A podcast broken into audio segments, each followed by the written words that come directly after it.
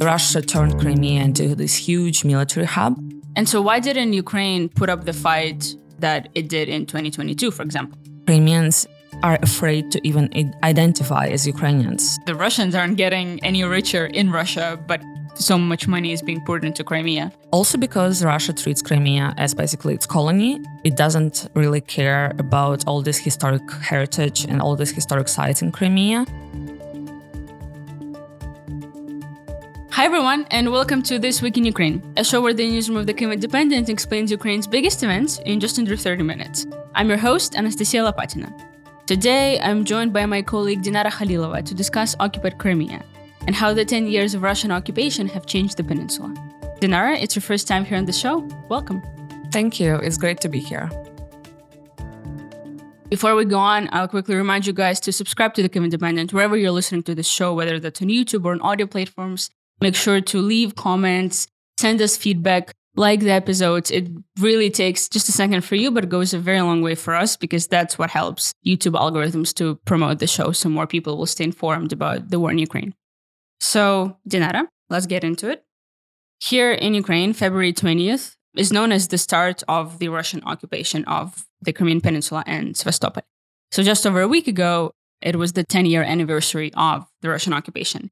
And for that date, you wrote an amazing piece about Crimea and how it's been changed. And you even spoke to the locals who are still living under occupation.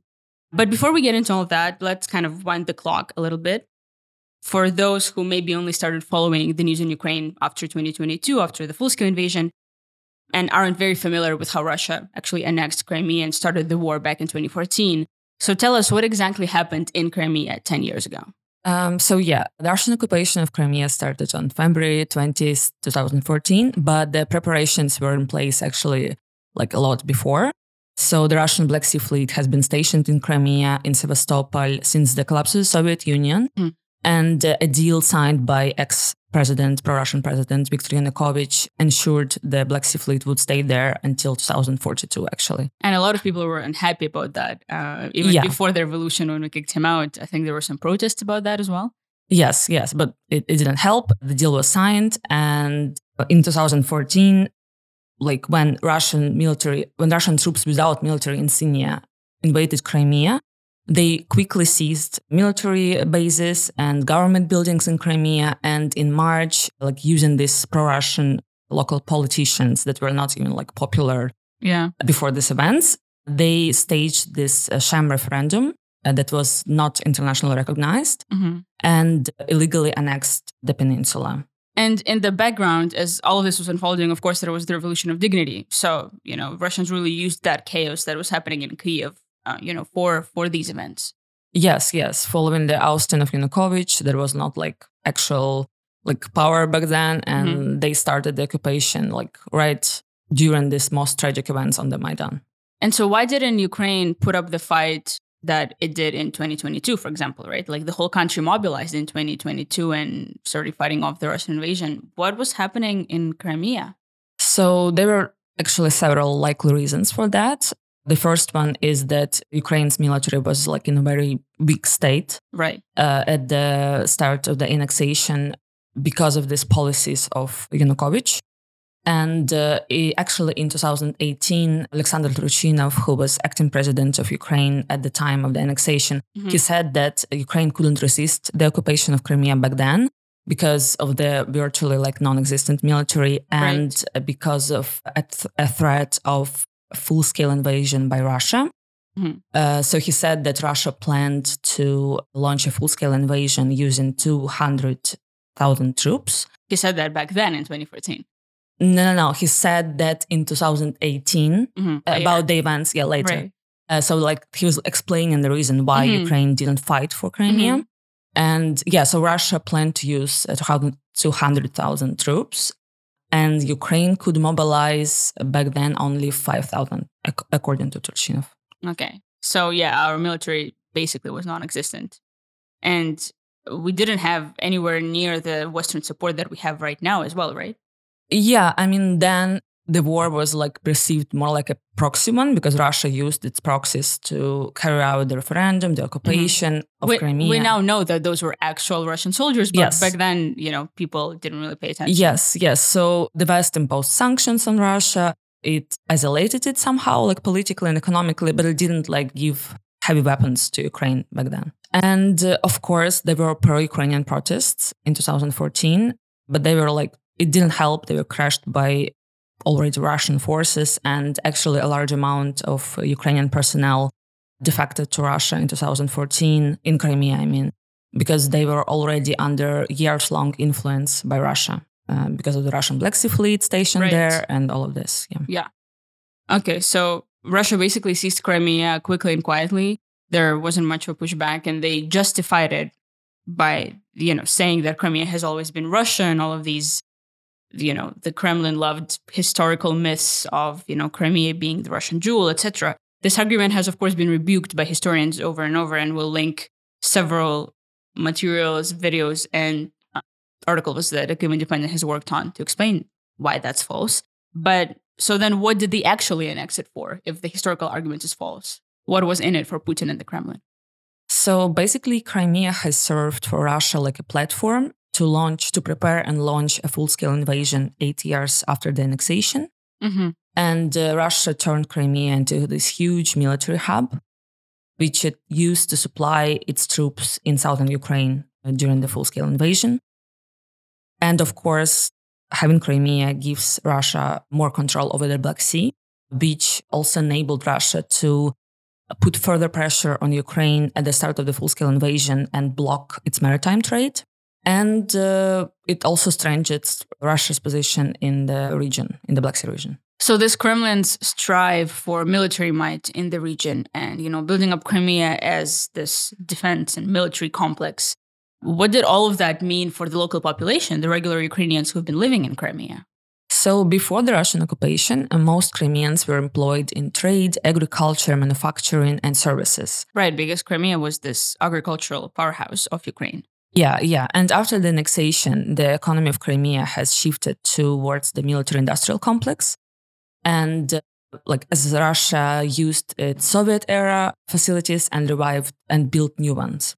And military and state employees in Crimea usually receive much higher salaries and social benefits and more social benefits than those employed in other sectors. So the population makeup in Crimea has really changed. Russia has created a number of incentives for Russians to move to Crimea giving them job opportunities, preferential mortgage lending, and even reportedly giving Russian soldiers apartments of Ukrainians who have refused Russian citizenship.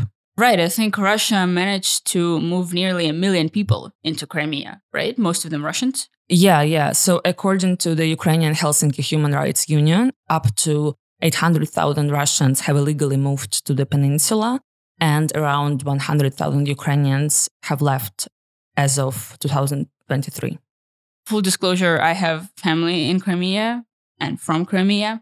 And, you know, I've heard so many stories of Ukrainians who've lived there before the occupation and who still live there because they couldn't move for, you know, economic reasons or financial reasons, whatever you know they're forced to take up russian passports so they end up having two sets of documents a ukrainian passport usually and a russian passport because otherwise they don't have any access to any services right? You can't really send your kids to school to kindergarten. You know you can't go to hospital.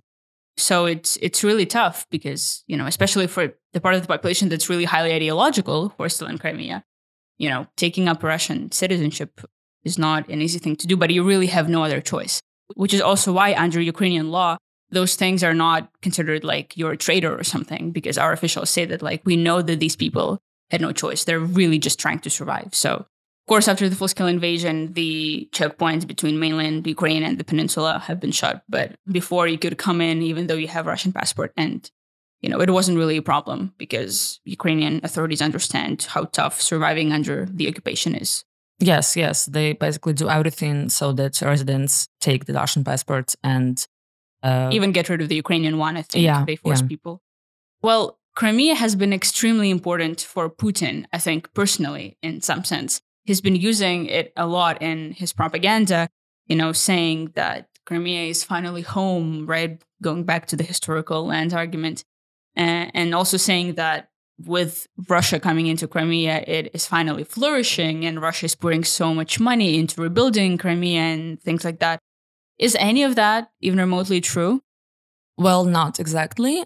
After the annexation, Russia began turning Crimea into its like showcase window, building roads, parks, schools, repairing Mhm. everything, building other infrastructure. Mhm. And a Crimean resident actually told me that all of this construction like managed to form uh, like an opinion among some residents that Russia like truly cares about Right. Crimeans and all of this. But actually, like a lot of these infrastructure projects turned out to be like a bad, bad quality Mm-hmm. and all this construction is going on against the backdrop of residents actually getting poorer. And why is that?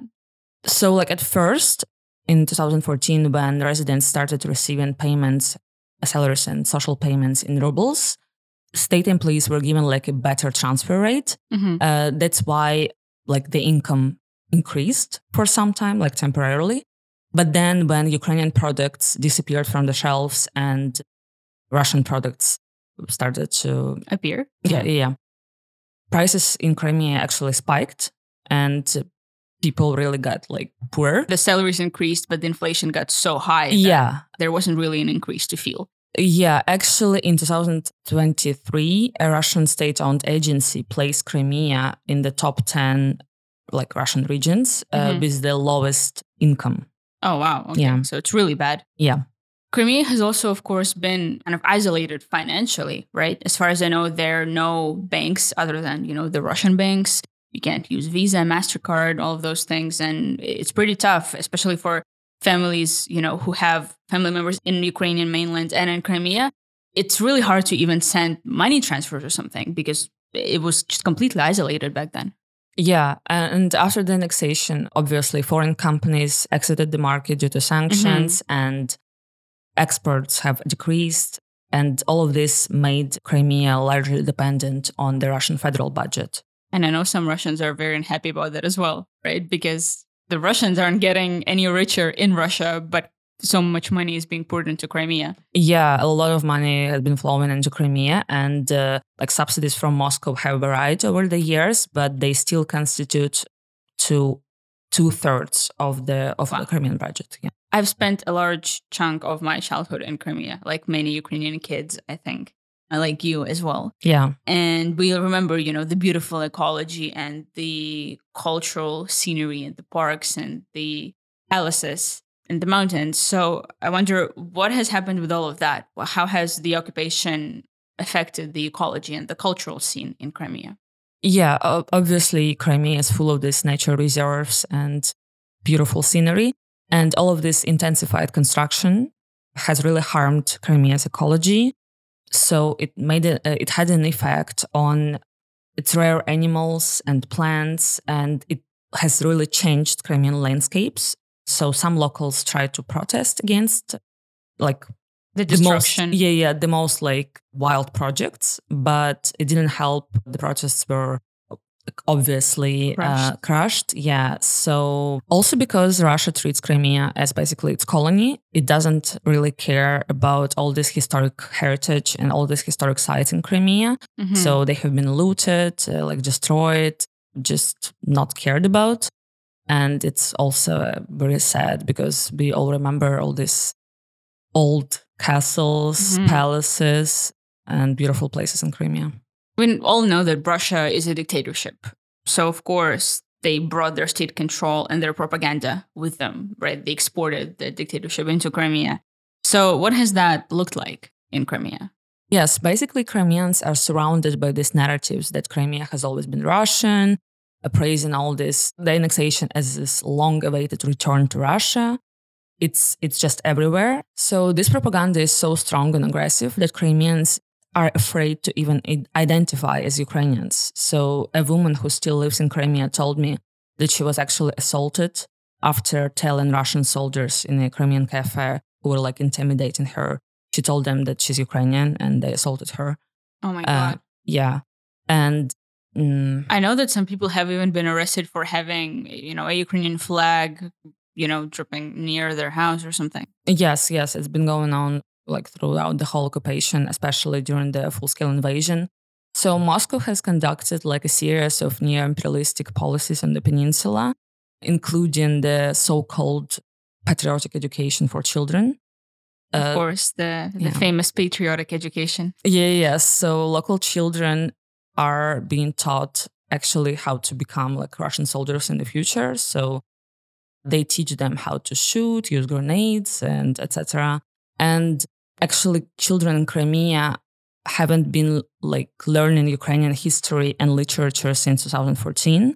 And Ukrainian language has basically di- disappeared from Crimean schools. They kind of have to go to two schools, right? Because many of them want to, when they are old enough, go to universities in mainland Ukraine. For that, they need, you know, Ukrainian documents, Ukrainian accredited education. And they also just want to have good education. So they end up doing like an online Ukrainian school thing, which is a real thing in Ukraine. You know, these schools are very popular because we have so many kids living in Russian occupied territories. And they also then go to like the actual Russian school in Crimea. And, you know, they have to, I, I often think like, how do they sit through all of this crap in, in these lessons? Like they know obviously that all of these propaganda narratives are false. So they just have to sit there with a straight face for like years and wait until they get out. It's Yeah. it's really sad and just also a waste of their time, you know, and, and their youth. Yes, basically, UN court concluded that Crimeans have been stripped of the right to receive education in their native language, Ukrainian. And of course, for those children who want to go to university in Ukraine, it's much harder because they don't learn in Ukrainian. Right. So we have this statistics, actually, a very horrible one that as of last year, only over like 100 children out of 2,030 100 children in Crimea Mhm. uh, were learning in Ukrainian. Oh God, yeah, that's that is a terrible statistic. So, I mean, how has the Ukrainian population been living under such conditions all these years? We've already mentioned that you know you spoke to a woman who was assaulted. I I imagine there are many more of those stories, right? It's not exactly a safe place to be uh, in as a Ukrainian who identifies strongly as a Ukrainian. Yes, so many Ukrainians who didn't flee the occupation in 2014, they were imprisoned on political grounds, they were expelled, pushed to move to Russia, or even mobilized into Russian military. After the Uh, full-scale invasion, that is. yes, Yeah. And uh, like before that, just like Okay. uh, for mm, contract service, yeah, Yeah. like a usual regular service. Mhm. Uh, like thousands of Crimeans were actually drafted. Mhm. And many of those who stayed, they have developed this kind of like self censorship, uh, Mhm. not expressing their genuine opinion because it can be really dangerous for them. So Ukrainians have been persecuted for openly opposing the illegal annexation. And then during the full scale invasion, for making any kind of like anti war statements, even for like social media posts or just wearing like Ukrainian sim- like symbols. So throughout the 10 years of Russian occupation, over 300 residents of the peninsula were repor- reportedly imprisoned or criminally persecuted on political grounds. So it's only like criminal cases, and there are a lot more administrative cases as well. And less than 60 prisoners have been released so far. But there is one segment of Crimean population that has suffered the most of it. Right, the Crimean Tatars. I assume we're going to talk about them, which is, of course, the ethnic minority that's native to Crimea, the indigenous population of Crimea. They've been suffering from ridiculous repressions at the hands of Russians for actually many, many decades and hundreds of years, going back to like Catherine the Great. But you know, tell us more about what what the life under Russian occupation more recently has been like for them. Yes, Crimean Tatar have been especially outspoken against the Russian occupation of Crimea, and they are the majority of political prisoners in, in Crimea. So they were like the main target of Russia's repression machine on the peninsula. It's it's really hard for them because they're kind of at this intersection of being pro-Ukrainian, most of them, but then also being Muslim. And you know, being Muslim isn't exactly easy in most places around the world, but also especially in in Russia and in Russian occupied territories. So mm, they're basically accused of terrorism by Russia for alleged links to Hizb ut-Tahrir, which is this pan-Islamist political party which is actually legal in Ukraine and in most countries around the world and in Europe, but it's illegal in Russia. So that change was really tough for Crimean Tatars as well when Russia came in. Yes, yes. They have been like routinely searched, interrogated. There was a house search just this morning, actually, on the day that we're recording this. Many houses uh, of Crimean Tatars in Crimea have been searched and people have been arrested. Yes, yes. And then imprisoned and sent like thousands of kilometers away from their homes. And actually, a Crimean native whom I talked to, she told me that her friend, Crimean Tatar, their home was searched and they took mm, like her husband, they imprisoned him for 20 years and mm-hmm. they just like put like a book in Arabic in his car, but like he doesn't even in, like read Arabic. He doesn't know Arabic. Mm-hmm. He's not religious at all. Okay. So like to to create this like kind of like illusion that he's connected the, to that to yeah. this party. Yeah, they did it, and like his mother had a heart attack after that. It was like it was horrible, and it like happens on a regular basis in Crimea.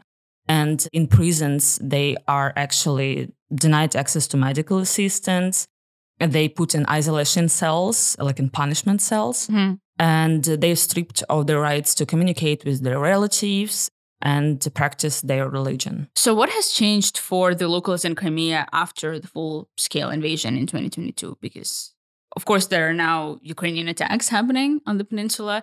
We Ukrainians are quite happy about that because we want Crimea liberated. But in your reporting, uh, did you get a feeling of how the locals are receiving these statements by Ukrainian authorities that we're going to liberate Crimea very soon, that this war is not going to end without the liberation of Crimea?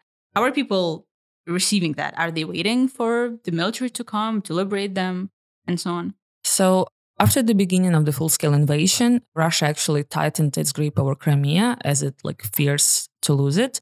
So it doubled down on propaganda, on militarization of the population, and on repressions. So more people left Crimea, and those who stayed, those pro-Ukrainian residents who stayed, they either like quietly wait and hope for the liberation or they actually take part in the resistance movement. So Crimeans are routinely accused of discrediting the Russian military and they receive like administrative cases and fines for it. Even for like posts on Facebook or yeah. or, or even liking somebody's post. I've yes. heard stories about that, people being arrested and searched because they liked a pro-Ukrainian post on social media. Yes, yes, for like basically just discussing in public even like their pro-Ukrainian views or something like that. So yeah, repressions got like much harder during the full-scale invasion. And as as for the attacks on military facilities, on Russian military facilities in Crimea, so pro-Ukrainian residents like quietly rejoice at these attacks every time it happens, while the Russians and pro-Russian residents they like began questioning actually all of this like propaganda about Crimea being the invincible fortress mm-hmm. of the mm-hmm. Russian military. Mm-hmm. Um, and as Kyiv is actively preparing on the state level for future Crimea liberation and reintegration, locals seem not very optimistic, to be honest. So, one of the Crimean residents told me that since the beginning of the full scale invasion, she actually heard more people voicing their hopes for the potential liberation. But some are afraid that after the liberation, they might be considered traitors. That fear of, you know, being considered traitors is based on the idea that some people in Ukraine, in mainland Ukraine, may think that, oh, they should have just left. And why did they stay under Russian occupation? Even though, of course, it's not that easy to just upend your whole life and, and move somewhere. So it's not a, I, I don't think it's a very popular sentiment, but it definitely exists. This uh, tension a little bit between the populations who didn't flee Russian occupation, who stayed for financial reasons or having to take care of elderly family or something like that. Yes, yes. And I think it also because of this, they don't understand how the Ukrainian state will actually like deal with uh, with them. yeah with them and how will they define collaborators? Because all of this is a subject of active discussion now. That's true. Because yeah. of this current legis- legislation like most crimeans would be considered collaborators and it's like basically it's crazy. yeah. yes. So that's why like this fear is understandable.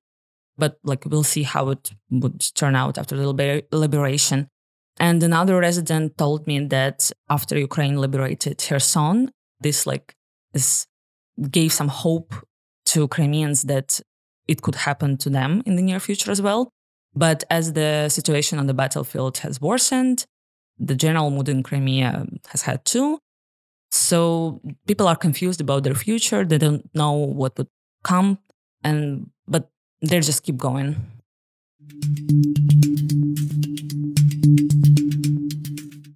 We're now going to be moving to the community question of today's episode. To get a chance to send us in questions, go to kyivindependent.com slash membership and become a member of our community. There are different tiers of support, a one-time donation or a monthly subscription, and you get really cool perks like exclusive access to conversations with editors and more. So the community question that we're tackling today is in what ways has the resistance to the occupation manifested itself?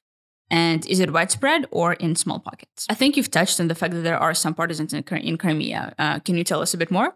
Yes, sure. So resistance acts in Crimea can be really different.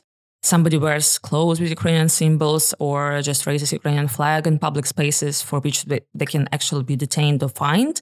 There is a resistance movement called Yellow Ribbon that was actually born in Kherson, and mm-hmm. they tie up these yellow ribbons on the streets of uh, Russian occupied cities. And this has become like one of the main symbols of the Ukrainian resistance. And another resistance organization called Atesh. Which means fire in Crimean Tatar. Yes, yes. So they are doing like more radical things. They are helping Ukrainian military with strikes on Russian military facilities in Crimea. So so Atesh told the Kyiv Independent that they have directed Ukrainian strikes on the Russian Black Sea Fleet headquarters in Sevastopol. That's very impressive. Yes. We actually have a whole episode on on those attacks. We'll link it below as well. Yes, they also helped Ukrainian military to destroy the Minsk and Rostov-on-Don ships and hit airfields in Saki and Dzhankoi and hit Amazing. other yeah, very important Russian military targets. And uh, they told us that around 2,000 people have joined the resistance movement in Crimea and in Russia as well. And they actually uh, risk their freedom and lives doing it because, yeah, they risk being captured by Russian special forces or even killed. So this has been going on for the whole full scale invasion. As for the question whether it's like widespread, we like we don't have like actual like numbers, of course, of and course. we don't have a lot of information coming from the occupied Crimea. But Tamila Tasheva, who is uh, President Volodymyr Zelensky representative for Crimea, she told the Kyiv Independent that the authorities didn't see such a widespread and active resistance movement before 2022. Well, Dinara, thank you so much for coming in. It was super interesting to listen to you. Thank you. It was pleasure. If you like this episode, please subscribe to us and like our content wherever you're listening to this show. Please go to kyivindependent.com slash membership and support us by becoming a member of our community and also follow us on social media on Instagram, X, and Facebook. We'll be back next week. Thank you for listening.